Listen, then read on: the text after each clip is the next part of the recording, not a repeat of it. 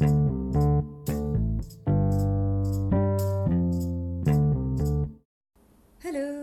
வணக்கம். அனுராதா ரமணனின் சிறுகதைகள். இன்று சிறுகதை கைமணம். இன்னும் என்ன பாக்கி? பரசுராம் தன் மனைவி லலிதா பக்கம் திரும்பி கேட்க அந்த தோணியிலே அவன் அதற்குள் அழுத்து விட்டது தெரிந்தது. லலிதாவுக்கு வெளியே காட்ட முடியாத அளவுக்கு கோபம். பின்ன என்ன? கல்யாணம் என்றால் சும்மாவா? எத்தனை சாமான்களை வாங்க வேண்டியிருக்கிறது? ஒரு நாளை போல் ஒரு வாரமாய் இதே அலைச்சல் தான் பரசுராமனிடம் ஒரு குணம். காசு கொடுத்து எதை வாங்க வேண்டுமானாலும் பிரித்தியாரிடம் ஒப்படைக்க மாட்டான். அது சொந்த மனைவியே ஆனாலும் கூட. எதுக்கு? நீ போனா உனக்கு ஆட்டோ வேணும். ஒரு கல்யாண பாயும் வாக்கிங் ஸ்டிக்கும் வாங்க நூறு கடை ஏறி இறங்குவ. உன் கூட துணிக்கு உன் தங்க என் தங்க வழியில் தாகத்துக்கு கூல்ட்ரிங்க்ஸு நடுவில் நொறுக்கு தீனி ஹோட்டல் எல்லாம் சேர்த்து கணக்கு போட்டால் ஒரு பட்டு பாய்க்கு பதிலாக ரத்தின கம்பளமே வாங்கிவிடலாம் வாக்கிங் ஸ்டிக்கு பதிலாக மாப்பிள்ளைக்கு வெள்ளியாலேயே வாக்கிங் ஸ்டிக் வாங்கி கொடுத்துடலாம். பேசாம என்னோட நீ மட்டும் வரதா இருந்தா வா.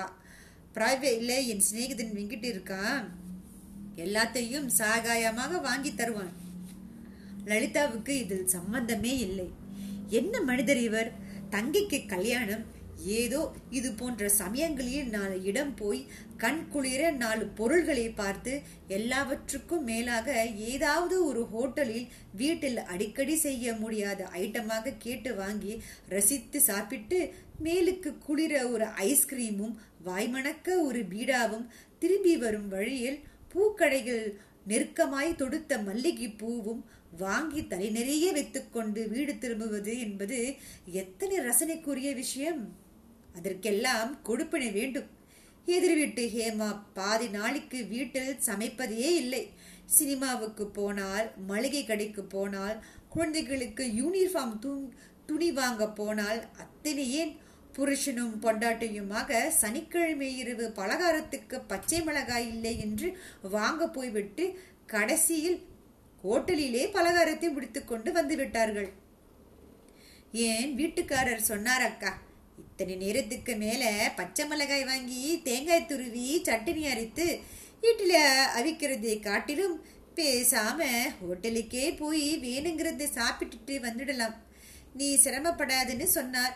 அவருக்கு நான் அடுப்படையில் இருந்தாலே பிடிக்காதக்கா.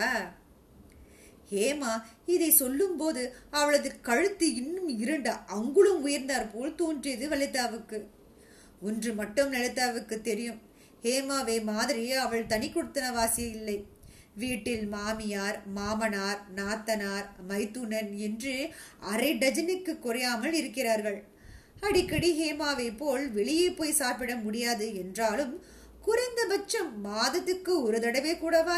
தன் கணவன் தன் விருப்பத்துக்கு செவி சாய்க்க கூடாது அவளும் எத்தனையோ தினசில் சுற்றி வளைத்தும் வெக்கத்தை விட்டு நேருக்கு நேராகவும் கேட்டுவிட்டாள்.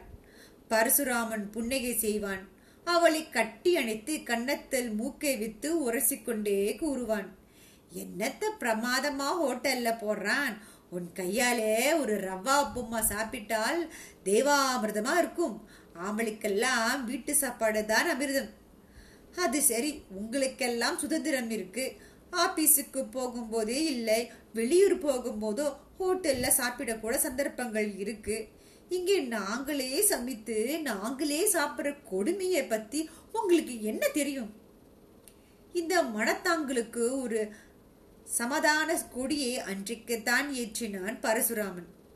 உமா கல்யாணத்துக்கு எவர் சிலுவர் பாத்திரம் வெள்ளி பாத்திரம் பாய் குடை வாக்கிங் ஸ்டிக் இன்னும் என்னென்னவோ வாங்கணுமோ.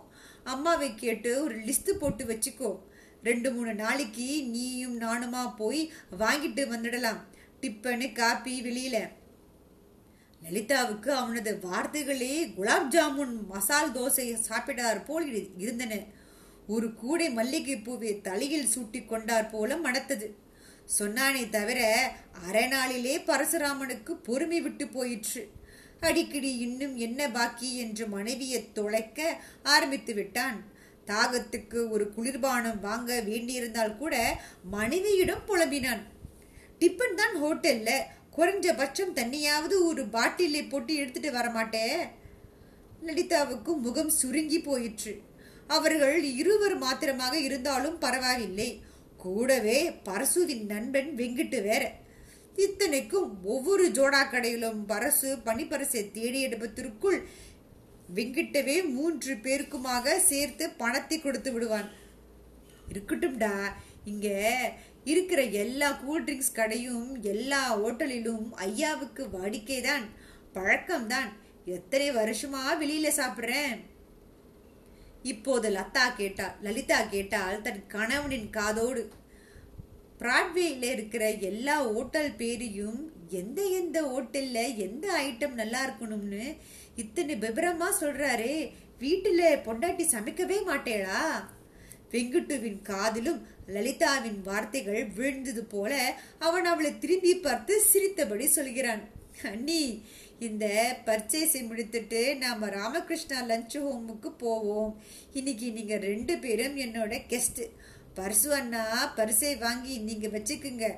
ஹோட்டலில் சாப்பிட்றதுக்கு என் வரைக்கும் தினசரி சமாச்சாரம். லலிதா விழிகளை அகல விரித்தாள். ஏன் கல்யாணம் ஆகலையா?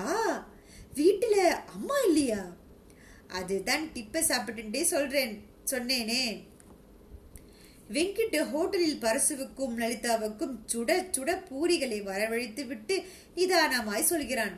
அண்ணி பரசு அண்ணாவோட ஒரே ஆபீஸ்ல வேலை செய்யறேன் ஆனா வேலை செஞ்சுதான் குடும்பம் நடத்துங்கிற கட்டாயம் எனக்கு இல்லை. இந்த பிரைவேட்ல மட்டும் பதினஞ்சு மாடி வீடு எனக்கு சொந்தமா இருக்கு.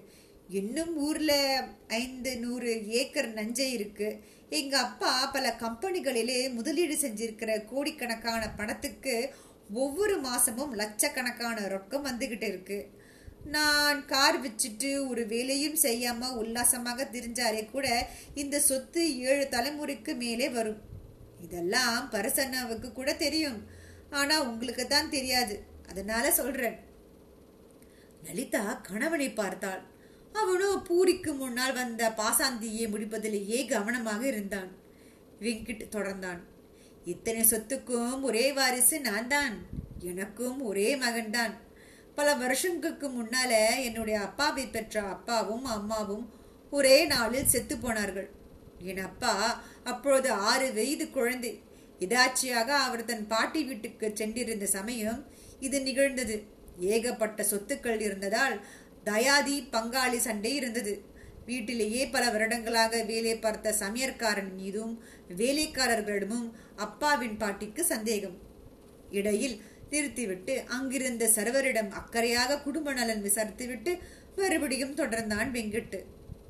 என் பாட்டி அதற்கு பின் தன் உயிர் உள்ளவரை பேரனுக்கு தன் கையாலேயே சமைத்து போட்டாள். சாகும் போது கூட பாட்டி தன் பேரனிடம் ஒன்றையே திருப்பி திருப்பி சொல்லிவிட்டு போனான் அது எக்காரணத்தை கொண்டும் யார் கையிலையும் சமைக்க சொல்லி சாப்பிடாதே. அதுவும் வீட்டு சமையற்கார் மட்டுமல்ல பெண்டாட்டியே ஆனாலும் பணம் என்பது எப்பேற்பட்ட பாவத்தை செய்ய சொல்லும். ஆதலால் தினமுமே வெளியே சாப்பிடு. அது கூட ஒரே ஹோட்டலில் தொடர்ந்து சாப்பிடாதே. நீ வழக்கமாக அங்கு வருவது தெரிந்து பங்காளிகள் உன் உயிருக்கு கூட ஆபத்தை உண்டாக்கலாம். அடிக்கடி இடத்தை மாற்று. நீ மட்டுமல்ல உன் சங்கதிக்கே நான் சொல்வது இதுதான். வெங்கட்டு பூரியின் உப்பியை வயிற்றில் விரால் குத்தியபடி சொன்னான். இதுதான் அண்ணி என்னோட வாழ்க்கை. எங்க அம்மா எங்க அப்பாவை கல்யாணம் பண்ணிட்டு வந்ததுலேருந்து இந்த நிமிஷம் வரைக்கும் எத்தனையோ பேருக்கு வீட்டிலேயே சாப்பாடு போட்டிருக்காங்க. ஆனா அப்பா அம்மா கையால ஒரு கவளம் சாதம் கூட வாங்கி சாப்பிட்டதில்லை. இது எங்க அம்மாவுக்கு ஏற்பேற்பட்ட மனக்குறை தெரியுமா? அதுதான் போகட்டும். எனக்கு கல்யாணமாகி அஞ்சு வருஷம் ஆகுது நான் இந்த மூட நம்பிக்கை பயம் எல்லாவற்றையும் தூக்கி எறிஞ்சிட்டு என் பொண்டாட்டி கையால சாப்பிட ஆரம்பிச்சேன். சோதனை போல உடம்புக்கு வந்து ஒரு மாசமா படுக்கையிலே கிடந்தேன். அப்பவே அப்பாவோ அப்பா சொல்லிட்டார் குழந்தையிலே இருந்து ஹோட்டல்லே சாப்பிட்டு உனக்கு நல்ல சாப்பாடு ஒத்துக்கலடா கண்ணா. ஏதோ இதோட போச்சு. வேறு ஏதாவது விபரீதமாக இருந்தால் நானே என் மருமகளை சந்தேகித்திருப்பேன்.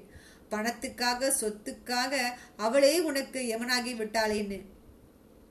இப்போது வெங்கட் கண்ணீர் தழும்ப கடகடவென சிரித்தான். நீ என் மனைவி ரொம்ப நல்லா சமைப்பாள். அப்படின்னு அவங்க வீட்டில் சொல்லி பழக்கம். எங்க அம்மா மருமகள் கையாலே சாப்பிட்டால் தனக்கு ஏதாவது ஆயிடுமோன்னு தானே சமைச்சு அடுப்பில் இருந்து இருக்கிற உடனே சாப்பிட்றாங்க. ஆறு வச்சா அதுக்குள்ளே யாராவது எதையாவது கலந்து கொடுவாங்கன்னு பயம்.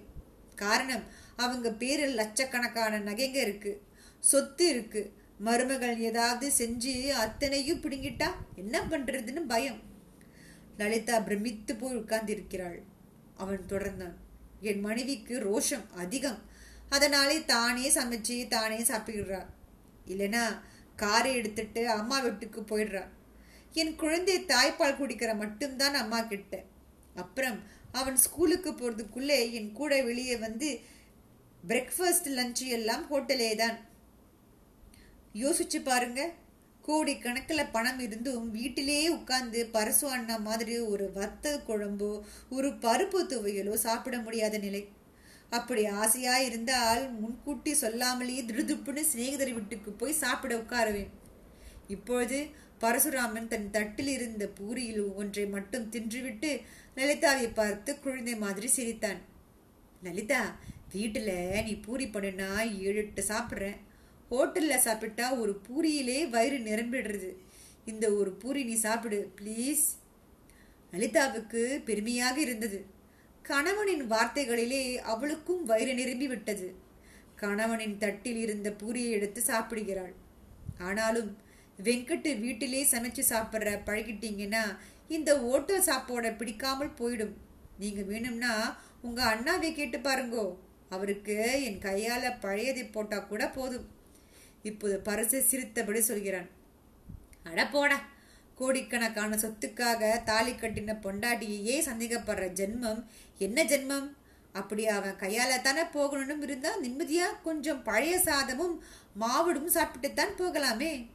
லலிதா அவசரமாய் எழுதியிருக்கிறாள்.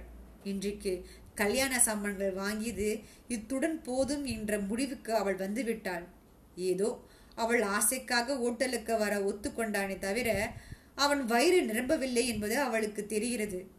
வீட்டுக்கு போக வேண்டும். போய் ஒரு மிளகை தட்டை போட்டு ரசம் வைத்து அப்பளத்தை சுட்டு போட்டாலும் போதும். இரவெல்லாம் பரிசு அவளுக்கு பாராட்டு பத்திரம் வாசித்து முத்தங்களை பரிசாக தருவான். இந்த கதை ஆயிரத்தி தொள்ளாயிரத்தி தொண்ணூற்றி நான்கில் நைன்டீன் நைன்டி ஃபோரில் கலைமகள் என்ற ஒரு இதழில் பப்ளிஷ் செய்யப்பட்டது.